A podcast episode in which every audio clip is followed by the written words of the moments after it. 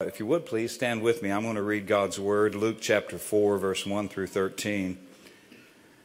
I used to say, uh, take a chance to stand and stretch your legs. Uh, you won't get to do it again for the next two hours, but I don't preach that long anymore. So, Luke chapter four, then Jesus, verse one through thirteen, then Jesus, being filled with the Holy Spirit, returned from the Jordan River, was led by the Spirit into the wilderness, being tempted for forty days by the devil. And in those days he ate nothing, and afterward, when they had ended, he was hungry. And the devil said to him, "If you are the Son of God, command this stone to become bread." But Jesus answered him, saying, "It is written, man shall not live by bread alone, but by every word of God." Then the devil, taking him up on a high mountain, showed him all the kingdoms of the world in a moment of time. And the devil said to him, "All this authority I will give you, and their glory, for this has been delivered to me, and I give it to whomever I wish. Therefore, if you will worship before me, all will be yours." And Jesus answered and said to him, "Get behind me, Satan, for it is written, you shall worship the Lord your God, and him only you shall serve." Then he brought him to Jerusalem, set him on the pinnacle of the temple, and said to him, "If you are the Son of God, throw yourself down from here. For it is written, he shall give his angels charge over you to keep you. And in their hands they shall bear you up, lest you dash your foot against a stone." And Jesus answered and said to him, "It has been said, you shall not tempt the Lord your God." Now when the devil had ended every temptation, he departed from him until an opportune time. Mighty God, we bow our head before you and we pray your rich blessings upon the word of God. My heart is burdened today for Israel, and so I pray, God, that you would move in behalf of the land of Israel. God, as this invasion has taken place, I just pray, God, for your peace. Your word says that if we would pray for the peace of Jerusalem, we would be blessed. And so, God, we pray for peace. We pray for rescue, we pray for safety. You have always been faithful unto your own. And so, God, you have a covenant according to your word, the Abrahamic covenant with them. And we pray, God, that you will move in their behalf and rescue. We thank you for peace. We thank you, Lord. You're the author of peace. There really is no peace without you, in a family, a home, or a nation. And so we pray for that in Jesus' mighty name. Now bless this word. Bless our pastors and, and uh, their absence today, in Jesus' name. And everybody said amen. Amen. You may be seated. Thank you so much for standing. Uh, I take I take it that you've been here. Uh, those of you that have been here, unless you're visiting for the first time, you remember our pastors taking us on a better understanding of uh, the love of God, the wonderful love of God through Jesus. His uh, study has been called "Listen to Jesus." And how many of you trust Jesus? Uh, man, that's a good number in a in a Christian church. About half of us. About uh, I trust him. I trust him. I take him at his word. I, I believe the Lord, and he promises us his provision. He promises us that he would not just provide for us, but protect us and lead us into purpose and destiny. I believe that God will will do that. I, I know that he will. I've experienced it in my lifetime. And so Pastor Robbie's been leading us on that study. And I really believe that if we take God at his word concerning his great love for us, then we can walk in absolute peace and confidence and faith and trust. It's so much wrapped up in our understanding of Jesus, probably our, even our understanding of the love of God. Do you realize how much God loves you? Turn to someone beside you and say, God is so crazy about you. He's crazy about you. Absolutely mad about you. See, the Bible teaches us really that Jesus is love personified. He's love manifested in the flesh. God manifested in the flesh. First John chapter four, you remember verses eight and sixteen, tell us that. They t- both tell us that God is love. And Paul wrote in Colossians chapter two and verse nine that in Jesus dwells all the fullness of the Godhead bodily. So if, if God is love and all the fullness of God dwells in Jesus, then Jesus is the personification of love. If you want to know what love really is and love looks like, look at Jesus. There you co- so when we begin to understand the love of God, we really begin to understand God, because that's who Jesus is. And Jesus himself then came to make sure that we understand what love really is. And there is no greater love than that a man would lay down his life for his friend.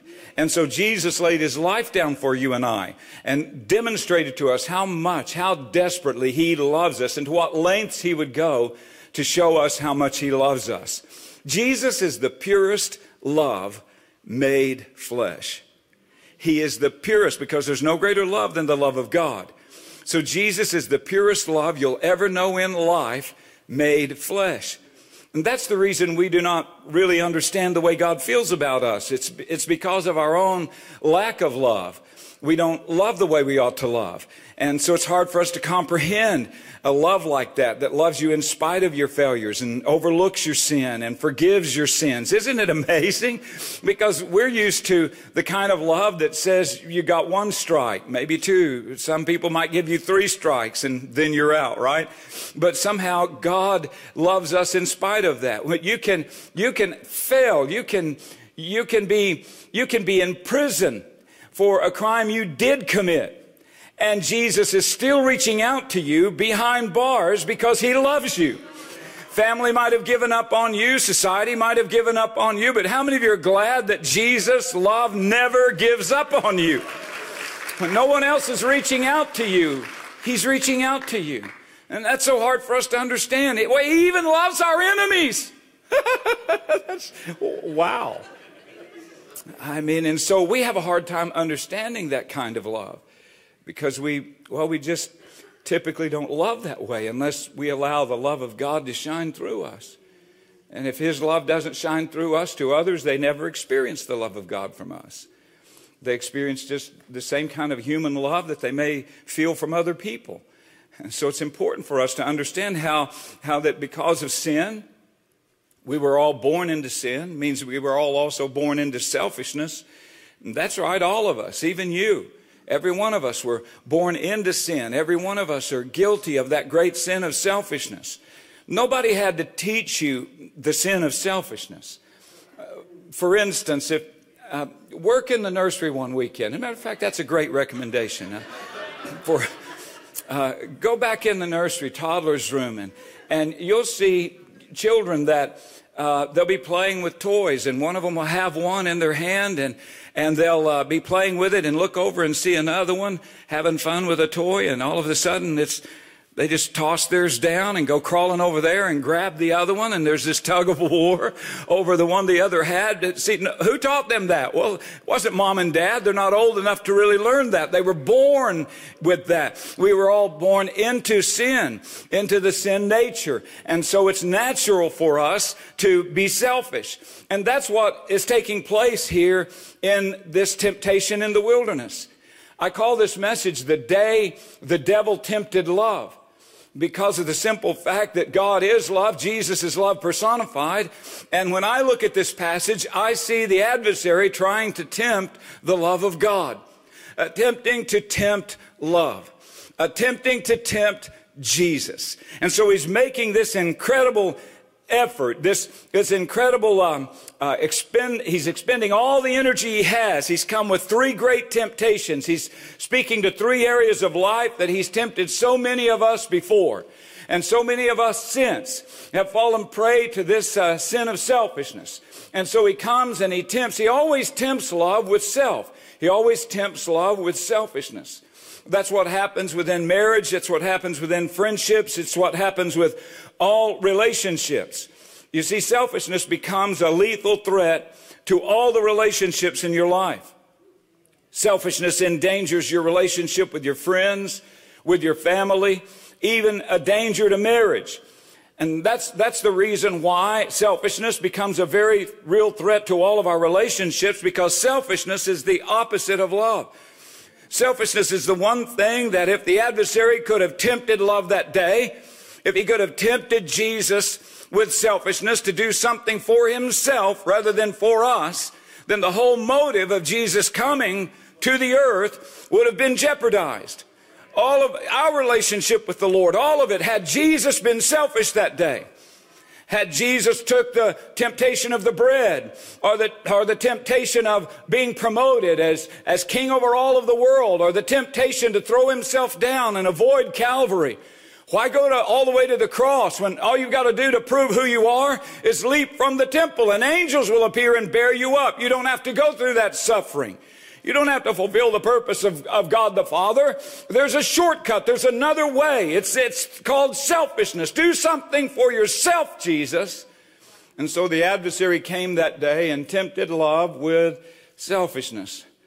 Oh my, and I'm convinced that that's the, much of the difficulty, not just in, in our world today, is everybody looking out for self. But I, I think it's also the difficulty when it comes to to relationships, to marriage, even in church. Some of the difficulties, the problems that happen in the house of God, based on my forty-nine years of experience in ordained ministry, is based on the sin of selfishness. Individuals that are looking out for themselves, they're not thinking about the corporate need or about the local church or anything like that. Their, their thoughts are, are on themselves. And so the devil knows that love will destroy selfishness. And that's why here in our text, the Spirit of God leads Jesus on a forty-day fast into the wilderness to be tempted by the devil. And there the devil attempted to tempt love. Love manifested in human form. And let me just share with you how we can get rid of the selfishness in our own heart. Is there anybody in here who wants to get rid of selfishness out of your own heart? Man, I do. About as many as loved the Lord a minute ago. That's awesome. There's probably some connection with that. I'm just teasing. Love is God's bridge out of selfishness. John three sixteen says, "For God so loved the world that he..." Wow. You think about the sacrifice of the Lord, the way he loved, and it's love that motivated him to go to the cross. As a matter of fact, love is what's going to bring Jesus back. Not only did love send Jesus to the earth, but love sent Jesus to the wilderness to be tempted. Love sent Jesus to the multitudes, to the cross. Love sent Jesus to the grave and even to hell itself. And then love sent Jesus to heaven, and love will bring Jesus back. In First John chapter four and verse seventeen, the Bible says of the coming of the Lord, of Jesus coming back, it says, "Love has been perfected among us in this." This is like the fulfillment and the perfection of love in you and I, that we may have boldness in the day of judgment. In other words, when Jesus comes back, how many of you believe he's coming back? Love will have been perfected in you and I, hallelujah, and that love brings Jesus back to the earth, and it also gives us, that love gives us boldness in the day of judgment. Because I know how much he loves me, I don't have fear in, in the day of judgment. I know that my salvation is secure. I know I'm right with God. I have peace with God. Can somebody shout hallelujah? You can, you can go into, into life-threatening surgery. You can, you can find yourself facing the difficulties of life. And in all of that, there's this incredible peace that you feel when you know the Lord loves you. Because you just, everything rests in the hands of a loving, faithful God. Hallelujah. Oh my. How many of you love him today? And so, and then the Bible says, because as he is, so are we in this world. I used to think that it meant just simply that we are, we have to live like Jesus. But it means much more than that, because, because it's talking about the love of God being manifest. We've got boldness in the days of, day of judgment, because as he is, so are we in this world. In other words, the same righteousness that Jesus had on the day of judgment, that's what we have on the day of judgment. The same love that's in his heart, that's what's in us. Can somebody shout hallelujah? We've been covered and clothed with the righteousness of God, so we have boldness in the day of judgment, because as he is, so are we right now in this world. Oh my goodness. To know that right now in this moment, I'm like Jesus. Hallelujah. Now, you know, when we, I love First John chapter three, not going to turn there, verses one through three, but it talks about how that, that even though we're not what we ought to be, We are loved perfectly by the Lord. He already sees us complete. He already sees the finished work. He already sees you at the end of the road. So when he looks at you, he sees Jesus. I'm so thankful, aren't you? When he looks at you, he sees his righteousness all over you. Oh, that's so comforting. That's so comforting. Because as he is, so are we. As he is, so are we in this world. And then we have this opportunity, this bridge out of selfishness, not just to have this boldness and confidence that is coming, but also, so there's no reason for me to be selfish. I have nothing to prove. I'm fine. I'm, and when I stand in the presence of the Lord at the day of judgment, how many of you are glad to know that everything is well? It is well with my soul. And so when you know that and you understand that, you've got this bridge out of selfishness. I don't have to live selfish. I have, I'm loved, perfectly loved by God. He's going to take care of everything. And so then you love others just like Jesus loves you. Philippians two, verse one through four, not only at his coming has love brought me out of selfishness because I'm ready, because I'm the same, I'm as he is, so am I in this world. But also, I can love people the way Jesus loves them. You see, part of our problem, our fallacy with selfishness is we think we can't love people the way Jesus does. But the truth is, as he is, so are we in this world. So you are capable, I said you are capable of bringing the love of Jesus into your own home and family. You're able to love your spouse, your enemies, Your, your friends, your, all of your relationships, that nasty, foul-mouthed fellow employee. You have, you have an ability because of the great love of God to love them the way Jesus loves them. And that, I know that takes the work of the Holy Spirit, but think about it. Philippians two, verse one through four, the Bible says, Paul expressing his great desire for us to love others. He says, therefore, if there is any consolation in Christ, if any comfort of love, you see it there? If any fellowship of the Spirit, if any affection and mercy, fulfill my joy by being like-minded, having the same love, being of one accord, of one mind. Let nothing be done, nothing be done through selfish, there it is, through selfish ambition or conceit, but in lowliness of mind, let each esteem others better than himself. Let each of you look out not only for his own interest, but also for the interest of others. The next verse says, let this mind be in you, which was also in Christ Jesus. So if you and I want the mind of Christ, we've got to love like Jesus did, and we have to feel this way about everybody around us. Amen. And that's why I asked you earlier to say, From your, from your own lips, that God is love and he is crazy about you. Even had you turn to your neighbor and say to them, the Lord is mad about you, crazy about you. Because now you have to believe that. And you need to love them just like you confess that Jesus loved them. Now let's try that. Turn to that person beside you and say, I love you just like Jesus loves you. Oh, that was tough, wasn't it? See, there is this struggle. Oh, it's easy to tell everyone, oh, God loves you. See, I got saved in the Jesus Revolution. That was our thing. We went around telling everybody, Jesus loves you, Jesus loves you. We carried signs, flower power, Jesus loves you. But to say, I love you like Jesus loves you, man, what a challenge that is. But when we can love one another in that way, when we can fulfill, we can have that same love and that same mind that was in Christ Jesus, then we have destroyed selfishness.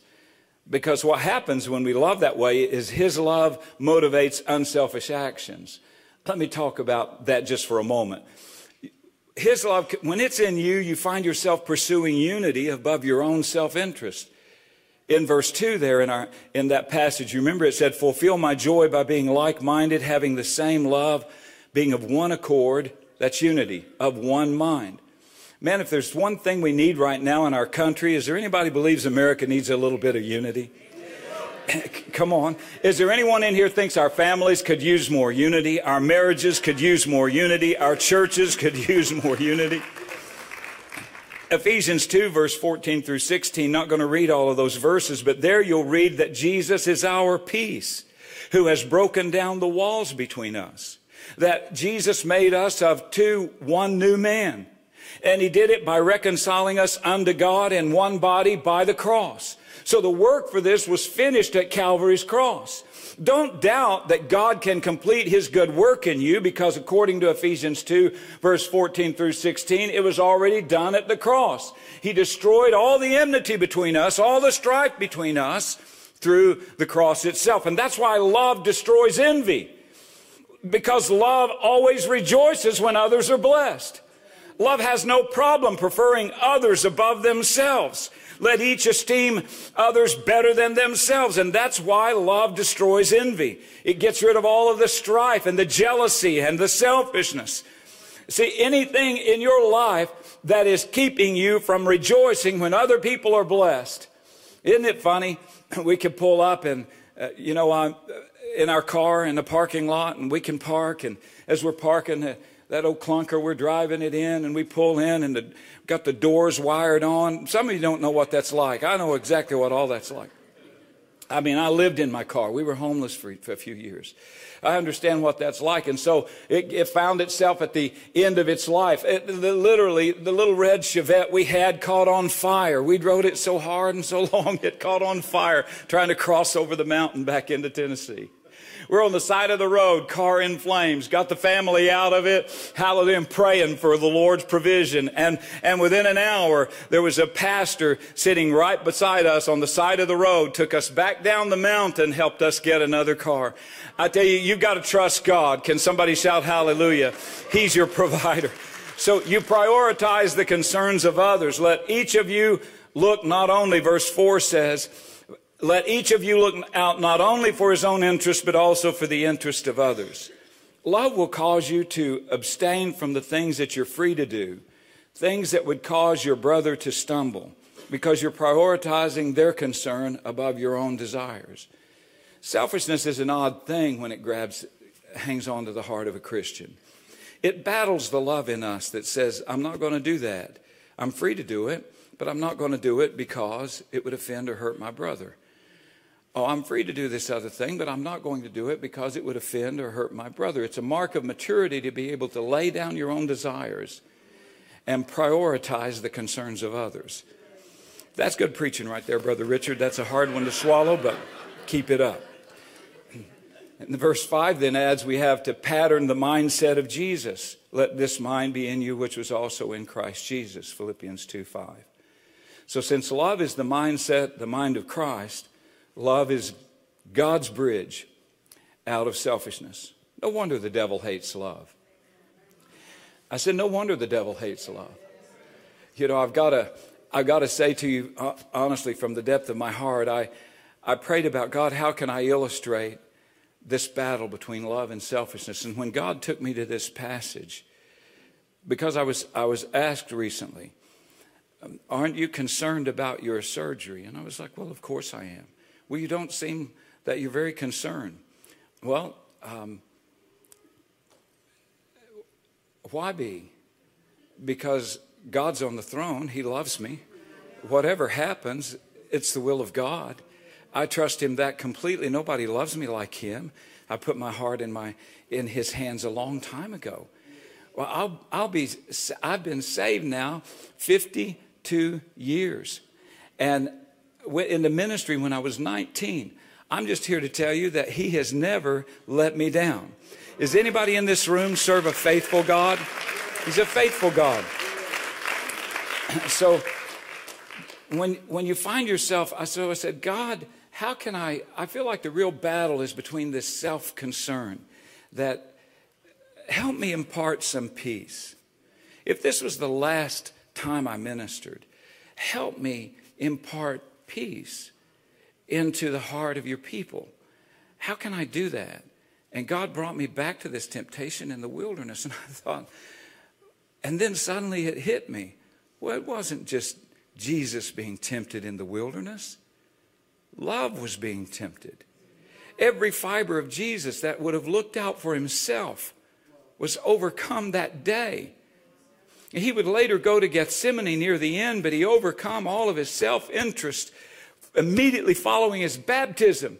He hadn't performed a miracle yet. He, he hadn't done, he, he, he hadn't done any, he hadn't launched out into his ministry. But at the conclusion of being baptized by John, the Holy Spirit fell in the form of a dove upon him as he came out of the water. And the Father said, "This is my beloved Son in whom I am well pleased." Straight into the wilderness for forty days.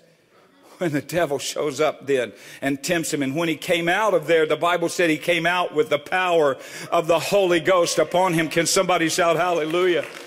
Because love itself in Christ could not be tempted, could not be defeated. And so I, I wanted to share with you the thing, I think the key that'll bring the most peace to your life and the most victory to your life, your home, your family, your marriage. And that is to overcome the selfishness in yourself and let the love of Jesus shine big in you. Personal desires, three temptations. Here they are. We all face them, and Jesus won them for that, that day. First of all, there's personal desires, or what in the Gospel of Mark Jesus called the lust of the flesh. And then there's self-promotion, and that's what he also called them, the lust of the eyes. And then there is pride. There, the scripture says we're tempted with the pride of life. So there are three things that we're tempted with. And so Jesus is tempted with a physical manifestation of all of those. The adversary comes first and tempts him with bread. You remember in verses one and two, the personal desires of Jesus are tempted. His own hunger with bread. Jesus, being filled with the Holy Spirit, returned from the Jordan, led by the Spirit into the wilderness, being tempted for forty days by the devil. And in those days he ate nothing, and afterward when they were ended he was hungry. So the devil comes along and, and tempts him with bread. That's what the adversary first comes. He comes and tempts you with your personal desires, the lust of the flesh, over the desires or concerns or interests of others. And so you find yourself, Jesus has a purpose. He's been sent there with a purpose. And so he's, he's come to die for you and I. And the adversary immediately, initially is tempting him with his personal desires. You're hungry. Feed yourself. Take care of yourself. Make sure that you, you're okay. All you've got to do, just turn that stone right there into bread. And your, your personal needs will be met. You see, what the enemy wants to do when he comes to you, how he deals with us, is he's, he wants you and I to become overly concerned with our own provision. It's not that God doesn't provide. I gave you a story how he, he provided us with an automobile when ours had caught on fire as young evangelists. I, time would fail me to tell you of, of the times that we had nothing to eat in the house. And Robbie and Ricky and, and Rebecca, our children were with, they were all small. And there would come a knock on the door. I'd be in the altar in a little sanctuary praying, God provide, God make a way. I've done everything I knew to do to provide for our family, ourselves. And there wasn't anything left in the cabinets. But a knock would come on the door and someone would say, I was in Atlanta. And God spoke to me in Atlanta in a motel room after a business meeting and said, your pastor needs groceries. So I drove straight home from Atlanta, and I met up with a couple of brothers, Charlie Cash, who's battled a stroke and still comes here to this church, and Randy Taylor and my brother David showed up on the doorstep because the voice of God said, your pastor needs groceries. I didn't advertise it. I didn't put it. There was no Facebook then. I didn't. But God, I wish somebody would lift your hands right now and say, but God. Satan wants you to become overly concerned with your own provision. He knows that if you cannot trust Jesus to provide, you will not love enough to give. And so if Jesus could not deny himself bread, how could he ever provide bread for a multitude? If we cannot trust God for our own provision, how can we do the Father's will and prefer our brother? It's like First Kings chapter seventeen. It's all through the scriptures. One quick example. The widow of Zarephath and Elijah. In a time of famine, they were down to their last meal. And she was making a cake with a cruse of oil, a little bit of oil, a little bit of bread, making her last meal. And the prophet of God shows up and says, make me a cake first. And she says to him, oh, but I just have enough for my son and I. We're going to eat one last meal and then we're going to die. And he said, trust God and make my meal first and make me a little. So she made him a little cake. Everything was empty. Oil was gone. And he said, God now will take care of you for the next three years of famine. I wish somebody would give the Lord a praise offering. She went back to that meal barrel when she overcame in a time of famine. Come on, don't tell me we won't be tested sometime. But in that time of famine, if you'll trust God for your provision, go ahead and give to the things of God. God so loved the world that he gave his only begotten son. If I can't give out of my need, then I will never have an abundance. Can somebody shout hallelujah for God to bless me with? And so I've got to trust God with my provision. And how would we be able to give to our brother in his time of need if I can't trust God for my own need? How would I have faith to give to the work of God? How would I have faith to give to my enemies as Jesus told us to do, even in, even in the Sermon on the Mount? So giving is the evidence that I trust God to provide. That's tweetable right there. Giving is the evidence that I trust God to provide. Genesis twenty-two fourteen, as a matter of fact, Abraham offers his son Isaac, and there God provides a lamb. You remember the story. He was going to offer his own son, which God did not really desire of him. It was a pagan practice. But it, this test of his own love and desire to follow after God, he's on the mountain there, and the lamb, the ram bleats in the, in the bushes, and so he goes, and it's caught in the thicket, and he takes and says, look, God has provided the sacrifice. And he named that place Jehovah Jireh, which means the Lord has provided. Abraham called the name of that place Jehovah Jireh. Jehovah Jireh. God who provides. I'm glad it's not Richard Jireh. I'm glad it's not Paul Jireh or John Jireh, the Jireh brothers. I'm glad that Jehovah is my provider. Love will trust God for provision. It'll put faith in every word that proceeds out of the mouth of God. That's why Jesus' response to the devil was, we don't live by bread alone, but by every word that proceeds out of the mouth of God. He promised that he would take care of me. Can somebody shout hallelujah? I'll not live in fear. I'll trust him for provision. Love will deny itself. It's selfishness that says, I'll take care of old number one. And then, of course, there's, there's the lust of the eyes. In Luke four, verse five through seven, the devil took him up into a high mountain, showed him all the kingdoms of the world in a moment of time. And the devil said unto him, all this power will I give you, all the glory of them, for it's delivered unto me. To whomever I will, I'll give it. Worship me, and it'll all be yours, the kingdom of this world. See, Satan wants you and I to become overly concerned with our own promotion as well. That's how selfishness enters in. I've got to make my way and push my way to the top. And, but see, the devil knows that if you cannot trust God with your future, then you'll never prefer your brother in love. If Jesus had chosen to promote himself that day and say, that's a great idea, I don't have to go to the cross. That day when Satan tempted love, how could he have chosen the Father's will to humble himself and become obedient even to the death of the cross? You see, knowing that God enables you to trust him with your future, knowing that you can with patience survive the process that produces the purpose. If you'll, if you'll trust God with your future and your destiny, then he'll do for you like he did for Joseph in Egypt, for Daniel in Babylon, for Jesus on the other side of the cross. Satan knows the moment you begin to promote yourself rather than trust God with your future, that you're worshiping him. You're worshiping yourself. You're worshiping the adversary. You need to trust God with your future. He will promote you. Psalm seventy-five, verse six through nine says, lift not up your horn on high. Speak not with a stiff neck, for promotion comes neither from the east or from the west, or from the south, but God is the judge. He puts down one and sets up another. Selfishness says, I've got to promote myself above others, but love says, I'll worship only the Lord and I'll trust him with my future. It's amazing to me that the devil promises that he can promote you. And maybe he can. I don't know the extent of his, his abilities. I'm just here to tell you he can't promote you to God's purpose. And if you choose his way above God's way, you'll regret that. The last temptation was pride, the pride of life. Satan brings Jesus to Jerusalem, Luke four, nine through eleven, sets him on the pinnacle of the temple and says, cast yourself down and angels will bear you up and everyone will see that you're the Son of God. Again, no need for the cross. Just throw yourself down.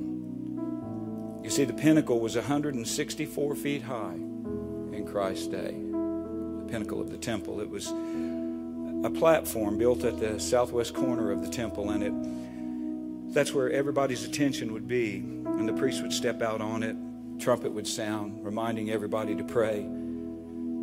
So just get up there and leap off, and everyone at this time of prayer will see it. And they'll know who you are. But the Bible tells us that Jesus wouldn't do it. Selfish pride would have made him bypass the cross. That was the Father's plan. I wish I could tell you that the Father's plan didn't include a cross, but according to the Word of God, it does. Take up your cross and follow him. Deny yourself, the Scripture says, and take up your cross and follow him. Sometimes there's some difficulties. Sometimes there's some trials. But you trust God through that, knowing that in the end, I'm, I'm not going to shortcut God's purpose. You see, what happens is Satan's plan was leap off the temple, but the Father's plan was the cross. And if you don't trust God in his process, then you'll try to take shortcuts to God's purpose. The word presume, the sin of presumption, is just simply means to take it for granted. And that means I'm taking it for granted that I have a better way. I'm taking it for granted that I have a shortcut that'll work a little better, God, than this. And so I'm going to bypass that pain. I'm going to say no to that calling. I'm going to resist your challenge from your word and just trust that I know a better way. I have a better way. I, I have an easier way. I have a simpler way than God's way. But when you do that, you're second-guessing God. And never tempt God by presuming that Jesus will still move and send angels. You remember the devil said, oh, he'll send angels and they'll bear you up. And you remember Jesus' response, you don't tempt the Lord thy God. So I'm not going to tempt God by going my own way, going the way of selfishness. I'm not going to tempt God and say, well, I'm going to do this anyway, and you're still going to send angels, and everything's going to work out because it's just going to work out. And I'm, so we jump in there presuming God will work it all out like he did before. But in many cases, we find ourselves in a mess of our own making. Can somebody say amen? Because we, we went ahead of God, and we did it our way. And we married out of the will of God, or we moved out of the will of God, or we took a job out of the will of God. You're preaching now, Brother Richard. Or we, or we hang out with a crowd that God's Word told us we shouldn't be associating with. Or we, or we said, I'm going to go in a way. I'm going to, I'm going to do some drugs. I'm going to go in this sin. I'm going to, I'm going to compromise on my marriage. But listen, do not presume against God. Do not abuse your own body physically with drugs, or sexually with sinful lifestyles, or even spiritually by going after and trying out some false religion. Instead, put your confidence in the Lord God. Trust him only, worship him only, bow before him only. Hallelujah. There is no other way. Would you stand with me? We need to pray. I'm over time two minutes, so. You know, I want to I want to give you a moment to pray. When selfishness doubts God, when selfishness doubts God, when selfishness doubts that love can bring them over the temptation, it's for these three reasons then, just to summarize. First, you've got to understand that love will trust God with provision. You've got to trust God to provide for you. I don't know how many fellows are sitting in jail somewhere because they thought, well, you know, I can sell this uh, drug I've been asked to sell, and I'll sell that. I can make more money in that than I could make in a year in an honest job. And now they're sitting in jail somewhere because they looked for a shortcut or tried to go another way other than trusting God to provide. Just go ahead and go through the process. Trust God to provide. Get a job. Can somebody shout hallelujah? Go to college. Work. Trust God with your provision. Trust Him to provide more than enough. How many of you believe He's the God of more than enough? And trust Him with your promotion. Trust God through the process to promote you in this life. You know, when you plant a church, there's a there's a lot of trusting that goes on. We, when you travel in evangelism, as we did back in the day, uh, it was different. It just God said do it, so you did it, and. And you trusted Him to provide, and He miraculously provided step by step through all of those years. Some of the best memories, even though they might have been in pretty poor days, some of the best memories for my wife and I, and even our children, were those, those almost four years living out of our car, traveling from church to church, preaching and singing, preaching the gospel. Some of the best stories and the laughter and the joys came from those times. Our first little apartment. That first baby, Robbie, that came along, not knowing the future God had for him, but just trusting God with him and trusting the Lord for, for baby food and for milk and provision. And what wonderful stories of the miracles of God, the provision of Jesus. Trust God in the hard times. Hear me. Trust Him. Stay faithful to Him. Don't take the shortcut. Believe that God will promote you. And love will trust God with His purpose. Trust Him with your destiny. Bow your heads with me. We'll pray. Today I'm speaking to someone who perhaps has drifted from the Lord. Ran from the purpose of God. Satan tempted you with something that drew you aside.